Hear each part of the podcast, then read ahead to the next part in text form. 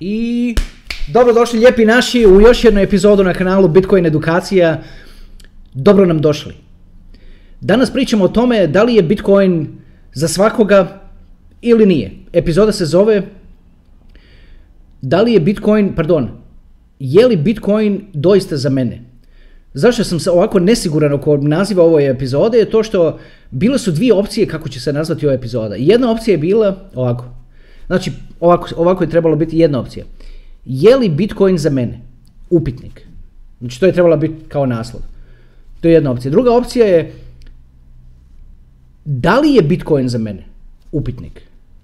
I sad, čovjek bi rekao isto je, a ne biste vjerovali nije isto. Ima i ljudi koji, koji su se tako, koji takve te sitnice zanimaju, jer obično se u srpskom jeziku rečenice počinju sa da li je, odnosno sa riječi da, a u ovima ovamo se baš tako ne počinje i sad, i sad ja moram balansirati na žici da se ne bi slučajno neko, kao da hodam na nekoj sajli, gledati da se ne bi neko naljutio i to je misli si, ajme, u kakvu smo se poziciju stavili, pa zanemarit ćemo sve što imamo zajedničko i fokusirat ćemo se na, na jednu malu sitnicu koja je mala različica i to. Huh, ok. Dobro. Ajmo mi u Bitcoinu.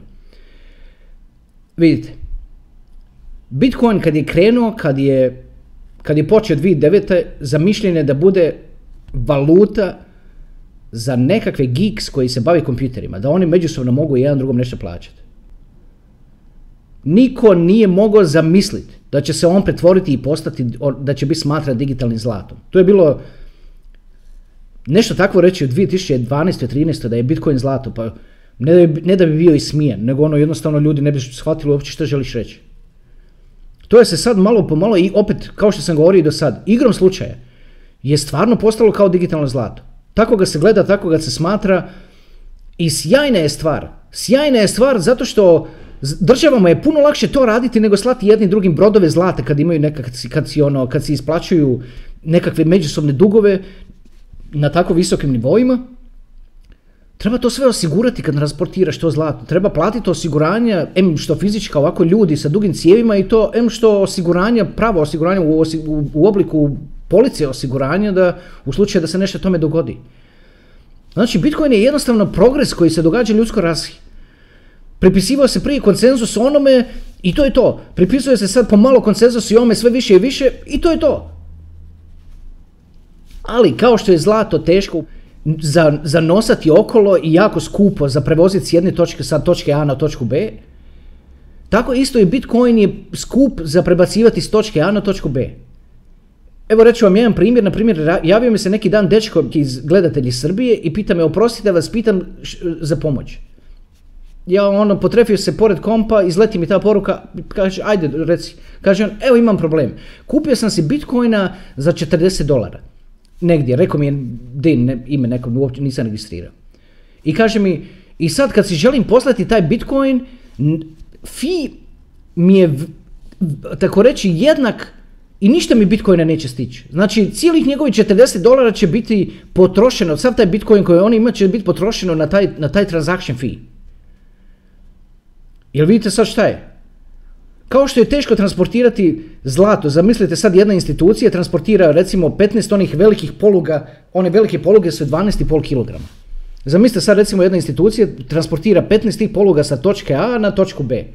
Oni moraju osiguranje imati u, obliku ono, ljudi sa ozbiljne osiguravajuće tvrtke, onda moraju imati police osiguranja, moraju proći kroz ga, bog zna kakve procedure da bi se to realiziralo. Znači zlato nikad nije bilo lagano za, za, za pomiriti i slati oko svijeta naročito. Bitcoin je lagan, riješio je taj problem, ali, ali ostalo mu je taj mali problem, a to je skupoća transakcija. Pazite, kad institucije međusobno prebacuju jedni drugima tisućama bitcoina, recimo, evo, institucija prebacuje, institucija A prebacuje instituciju B 5000 bitcoina. I oni to naprave ovako, znači kliknu i plate fi isti koliki, će, koliki bi platio čovjek koji šalje 70 dolara vrijednosti bitcoina. Znači fi je uvijek jednak, bez obzira na, na, na veličinu ono, same transakcije. Znači bankama je to sjajno, Puh, koliko olakšava posao i takvim institucijama. Ali što se tiče ljudi, to vrlo brzo postane jako skupo. Evo sad je, kako je skočila cijena Bitcoina, onda je se, onda je se ovaj fee je se spustio na, na treću ili čini mi se čak na četvrtu decimalu. Prikazat ću na ekranu da me bolje shvatite na što mislim kad ovo govorim. Ali bez obzira što je ovo na trećoj decimali, to je i dalje, recimo, 20 tisuća satoshis. Čovječe, ili možda, pardon, 200 tisuća satoshis. Evo, ako je, ako je 0,002, gledam, to je i dalje 200 tisuća satoshis. Znači, čovjek bi rekao, pa to je mali fi. 0,002, to je tek na, trećoj decimali. Dobro, tako pa nije puno. Pa, kad malo pogledaš, čovječe, to je 200 tisuća satoshis. Pa za pet godina ćeš gledati unatrag i mislim što sam dao 200 tisuća za jednu transakciju, pa evo malo ću, ajmo malo ovako usporim i ušutim, malo, malo razmisliti. Naravno tad, za 5 godina, neće više transakcije koštati 200 tisuća satoshi. Biće možda, ne znam, neću, ne, da ne ulazim u to, biće ja puno manje, možda će biti na šestoj decimali od te naplata transakcije ili na sedmoj. Ali to ne mijenja činjenicu da ste vi nekada u 2021. platili 200 tisuća satoshis u, u, samo za jedan fee. Jel vidite znači koliko je u stvari Bitcoin skup za održavati, da se tako izrazim. Kao nekakav skupi auto koji puno troši. Sad, ako ćete ga uzeti i čuvati u garaži i nikad ne voziti, pa apsolutno nikad, ok. Ali ako planirate to kao nešto slati lijevo desno, Bitcoin nije najbolji izbor. Razmislite malo. Vidite sad, ajde da, malo rezimiram. Znači imamo za. Za nam je to što, zašto jeste Bitcoin za vas, je to što kad imaš Bitcoin ti u stvari si, tako reći, tamo u onom, u, u dvorcu di, di su najveći. Dobro, imaš malo, možda malo, ovisno opet kakav broj možeš priuštiti. Ali si tamo. Ali isto tako, da se tako izrazim, imaš takve životne troškove kao što su u dvorcu. Pa sad moraš sam nekako odlučiti šta. Uglavnom moram vam reći za te, za te velike naknade, morate za to znati. Jer to se dinamički mijenja. Kad je Bitcoin bio oko 4000, onda je, onda je naplata mrežna bila na drugoj decimali. A sad na toj drugoj decimali ti to kad preračunaš čovječ, to već pričaš o, tako reći, o tisuću dolara. Ovisno o kojem, o kojem broju, naravno, na toj drugoj decimali se radi, da li jedan, dva ili tri. I sad, evo, jel mi, nadam se da me shvaćate što želim reći.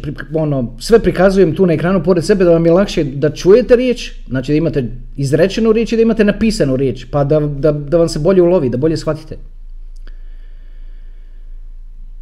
Znači ako ćete neke, ako planirate kupiti kripto i držati ga, držati ga, držati ga, nikad ga ne slati nigdje, Bitcoin je sasvim ok solucija. Ako planirate slati ono, morate jednostavno morate znati unaprijed da se da su da su fees bez obzira koliko one malo zvučale sad, one izražene u, u kad se kasnije pogledaju su poprilično velike. Evo, ne znam da li vam ovo odgovara na, na vaše pitanje. Rekao sam, ma znate što, gledam sad dolje na sat. Evo na desetu sam minuti. Ajde da završim ovaj video, onda ću ovo nazvati A, epizoda A. A onda ću u sljedećoj epizode nastaviti pričati malo dalje za vas kojima se malo više sluša. Jer ima toliko puno važnih stvari za reći ako skratim epizode na 10 minuta što traži od mene algoritam i generalno toliko ste zakinuti. Zakinuti ste jer ne mogu vam reći sve što imam na umu u vezi toga. I onda skočim na sljedeću temu, ova tema nije obraćena. Ajde molim vas kliknite na video B od ovoga pa ćemo onda nastaviti dalje. A ja ću samo nastaviti pričati.